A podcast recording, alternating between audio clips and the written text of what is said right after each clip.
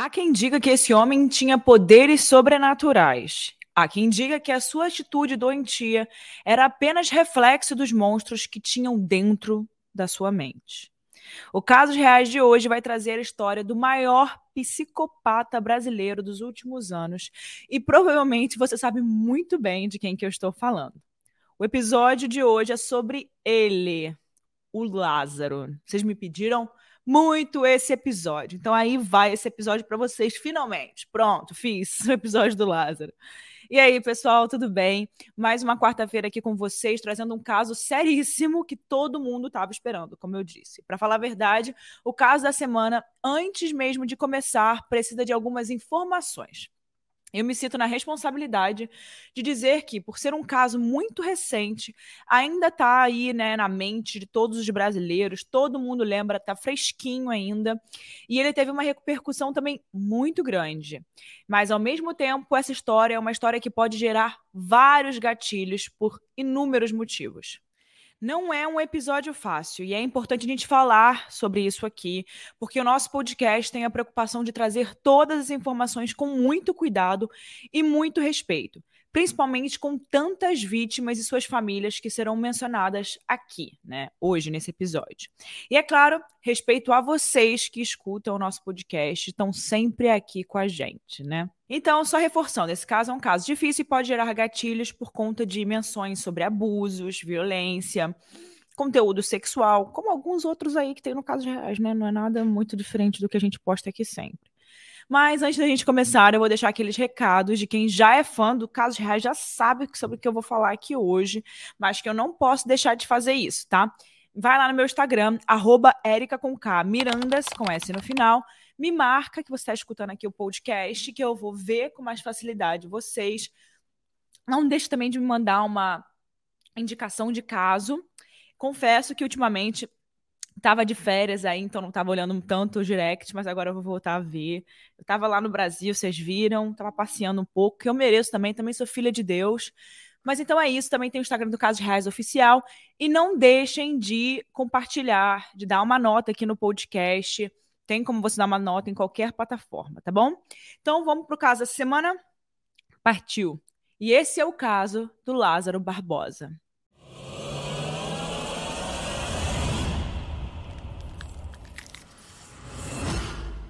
Lázaro Barbosa de Souza nasceu em 27 de agosto de 1988 no município de Barra dos Mendes, na Bahia.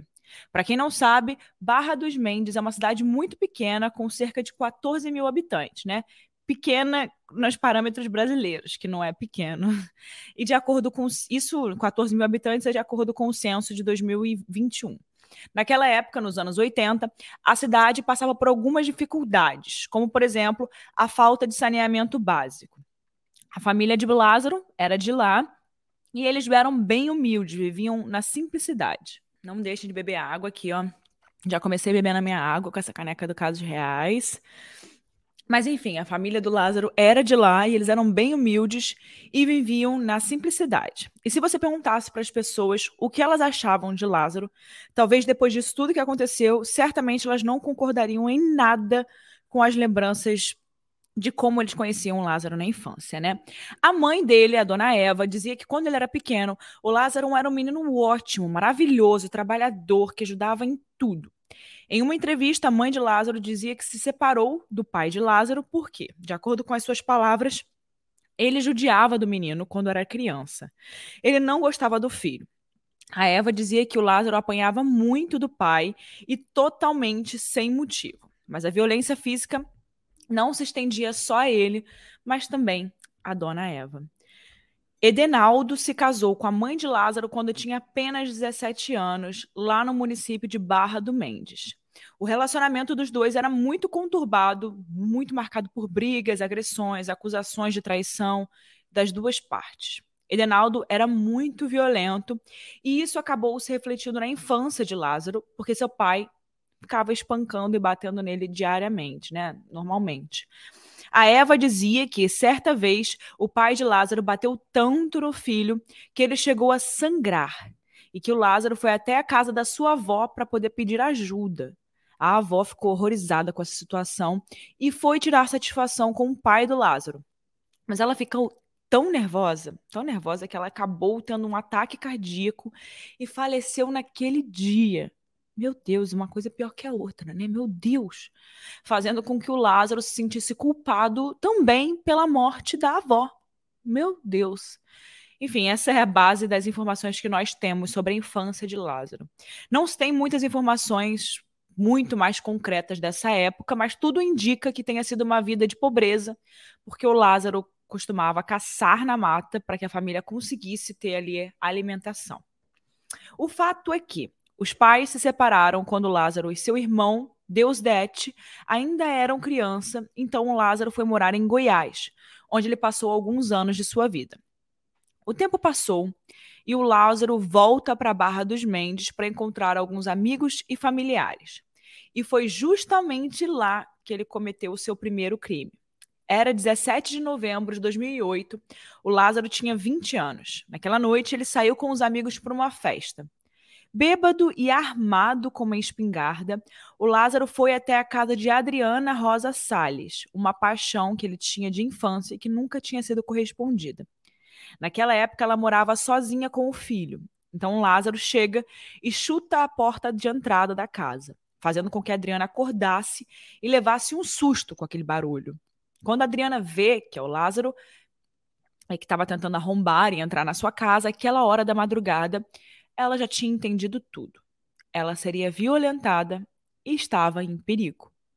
Ela começa a gritar, pedindo socorro, e o seu vizinho, José Carlos, ouve os gritos e vai socorrer a Adriana. O Lázaro foge, mas volta às três da manhã para discutir com José Carlos. Eles se conheciam desde a infância, mas naquele momento pareciam duas pessoas completamente estranhas. O Lázaro estava pé da vida e ele não admitia que o José Carlos tivesse interrompido tudo e protegido a Adriana. Em um ataque de fúria, o Lázaro atira em José Carlos e ele morre. Depois de cometer o seu primeiro assassinato, o Lázaro vai até a casa onde ele morava, a casa da sua família, e age como se nada tivesse acontecido.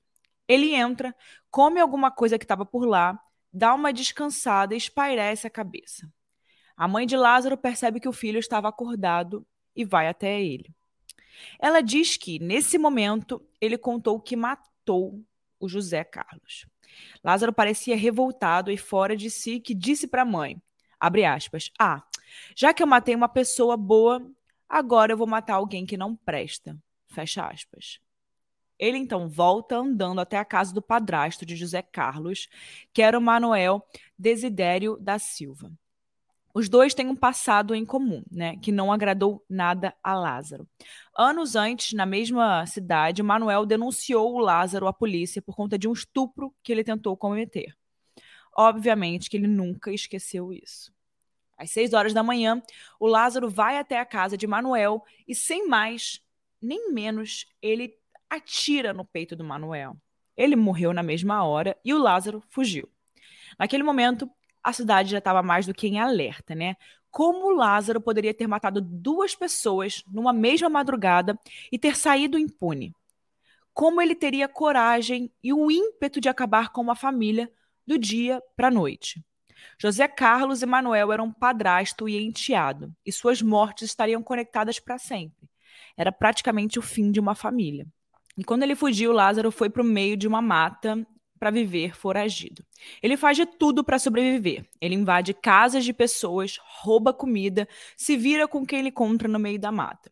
Um dia, enquanto ele estava invadindo uma chácara, ele decidiu tomar banho no banheiro desses moradores. E ele nunca era pego por ninguém. Algumas fontes de pesquisa dizem que Lázaro chegou a se entregar e ser preso por 10 dias, mas mesmo assim ele conseguiu fugir. Não se sabe como isso aconteceu, mas o fato é que, de uma forma ou de outra, ele estava solto, vivendo livremente, e isso significava que as pessoas à sua volta estavam em perigo. Apesar da sua fuga, o Lázaro não ficou sem dar notícias por muito tempo. Meses depois, já em 2009, ele é encontrado no Distrito Federal em uma nova série de crimes: porte de armas, roubos, estupros. Mas dessa vez ele não estava mais sozinho. Deusdete, que era o seu irmão, já tinha se tornado seu maior comparsa.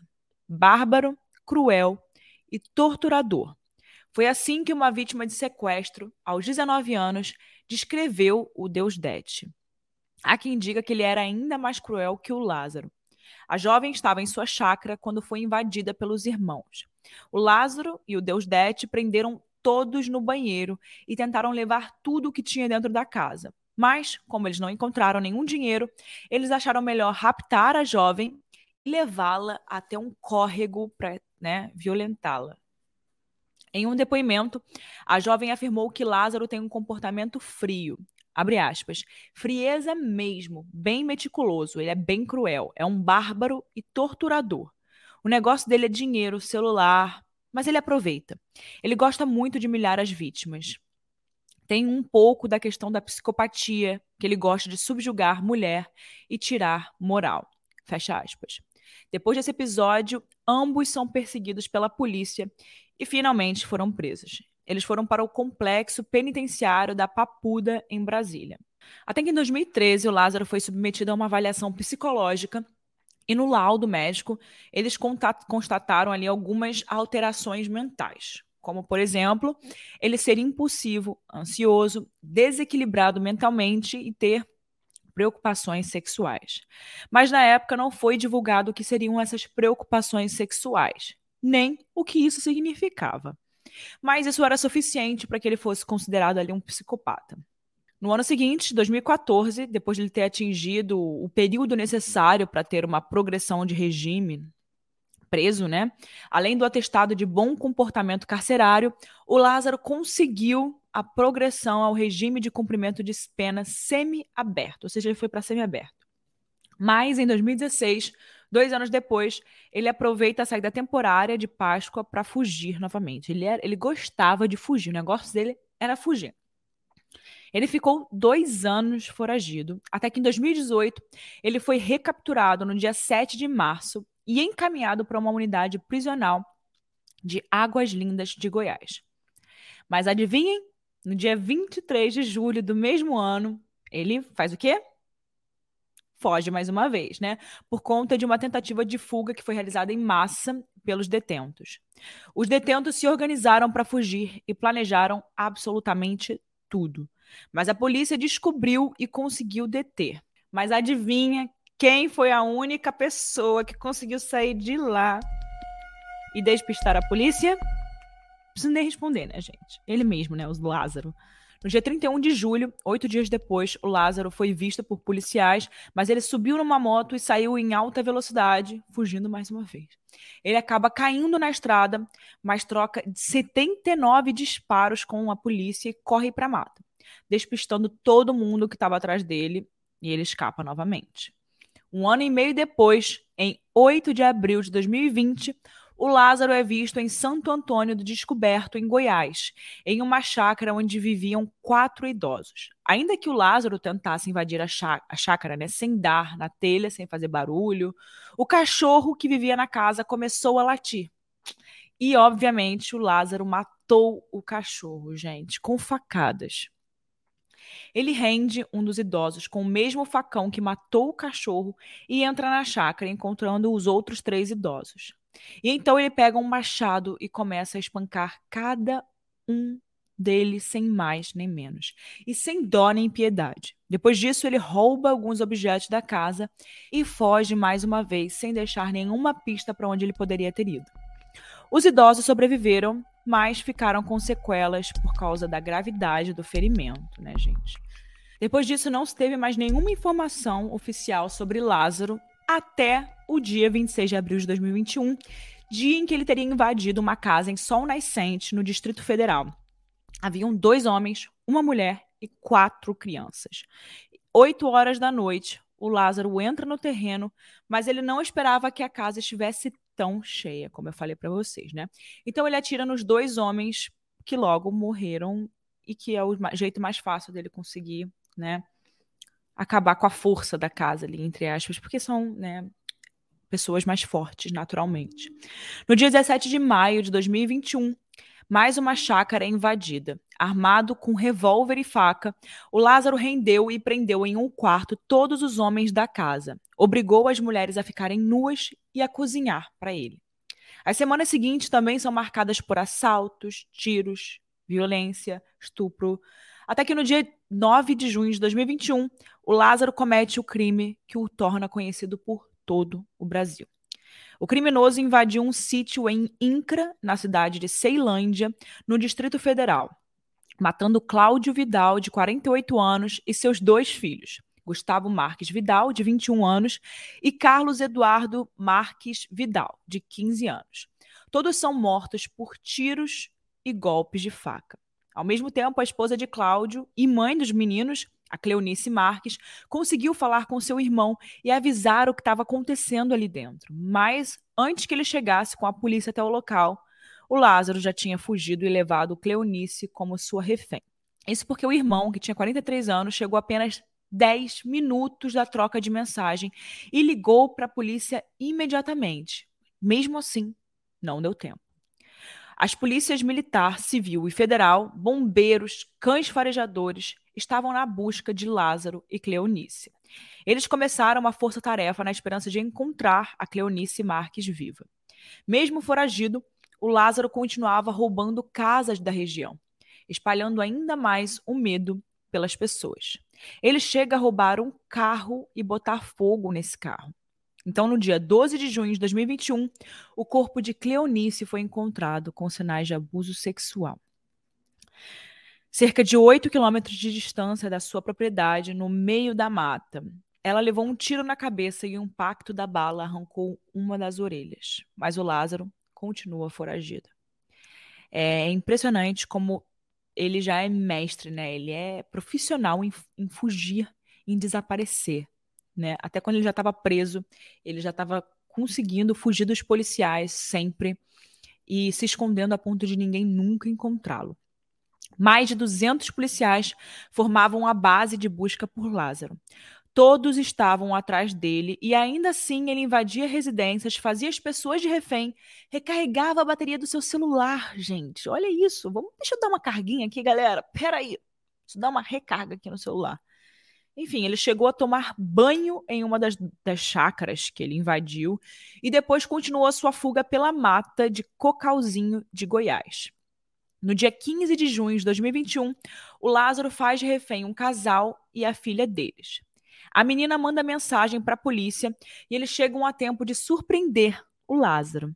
Muitos tiros são disparados, tanto do Lázaro quanto da polícia. Enfim, foi uma bagunça ali, foi tiroteio para tudo quanto era canto. E ele solta os reféns e mais uma vez conseguiu fugir para mata. Ninguém sabia como ele conseguia fugir com tanta facilidade e se esconder no meio da mata dessa forma. Isso sempre acontecia e sempre era muito difícil de encontrá-lo.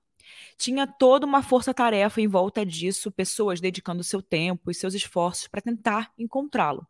Mas nada justificava o fato de Lázaro conseguir sobreviver a mata tão tranquilamente. Naquela época, algumas pessoas diziam que ele tinha poderes sobrenaturais. Começou a rolar, né, esse boato de que não era possível, ele tem que ter algum tipo de poder para conseguir se esconder assim.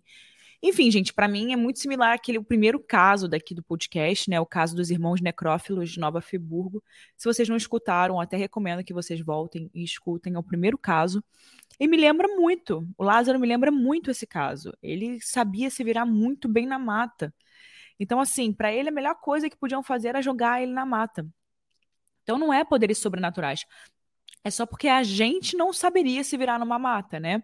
A maioria das pessoas que estão ouvindo aqui não saberiam se virar numa mata. Então, a gente acha aquilo, uou, meu Deus. Mas ele já estava acostumado com isso. Ele cresceu ali. Mesma coisa dos irmãos necrófilos. Eles sabiam muito bem se virar na mata. Não é ter poderes sobrenaturais, só sabe fazer. Bom, o fato é que, nesse ponto, nessa altura aí do campeonato, 250 policiais já estavam atrás dele. Agora a gente fala sobre as buscas pelo criminoso Lázaro Barbosa, que continuam. E enquanto o caso não chega a um desfecho, aumenta o nervosismo de quem mora na região. Nessa quarta-feira, um fazendeiro chegou a disparar contra uma pessoa não identificada que teria tentado entrar em sua propriedade. Infelizmente, continua. Eu não vejo a hora de prender esse cara, principalmente para parar com esse circo que a gente tem visto aí em várias partes do Brasil, em várias emissoras também. Eram 250 pessoas em busca de, ó, uma pessoa. O advogado de Lázaro, que foi contratado pela mãe, colocou créditos no celular dele para que ele continuasse entrando em contato. O advogado queria que ele aceitasse uma negociação com a polícia e acabasse logo com todas aquelas buscas. O Lázaro já estava cansado de fugir, mas ele preferiria morrer do que se entregar. Até que um dia, o Lázaro estava ferido e decide ir até a casa da sua ex-sogra, a Isabel Evangelista, para pedir ajuda. Era o dia 28 de junho de 2021, alguns dias depois da sua última aparição. Claramente, ele estava sem recursos mais para ficar se escondendo. Mas a casa, em Águas Lindas de Goiás, estava no radar da polícia, claro, né? Os policiais partiram para casa e houve mais uma troca de tiros, onde 38 deles foram desferidos contra Lázaro no meio desse confronto.